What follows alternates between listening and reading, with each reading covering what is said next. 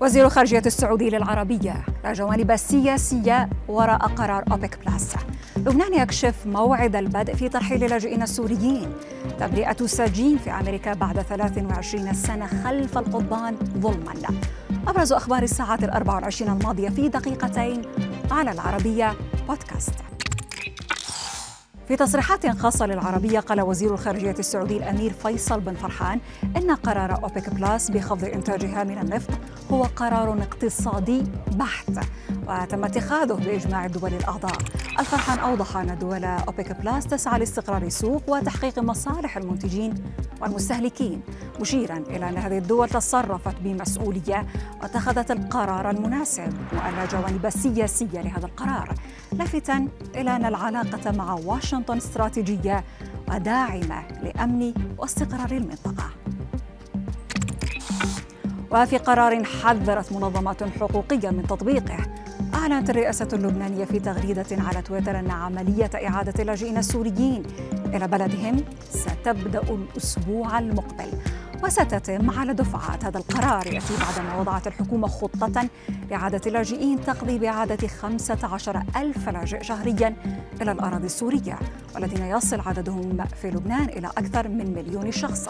وفيما شد اللبنانيون بهذا القرار عارضه آخرون باعتباره يشكل خطرا على حياة اللاجئين في حال عودتهم لبلادهم. بعد قضائه 23 سنة في السجن بتهمة قتل صديقته عام 1999 أسقط المدعون العام في ولاية ميرلاند الأمريكية التهم الموجهة إلى عدنان السيد. بعدما استبعدت اختبارات الحمض النووي الإضافية كمشتبه به في القضية المدعية العامة قالت في مؤتمر صحفي أن السيد كان ضحية خطأ قضائي.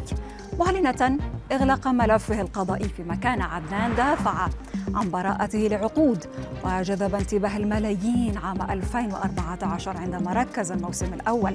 سلسلة بودكاست سوريال على القضية وأثار شكوكا حول بعض الأدلة.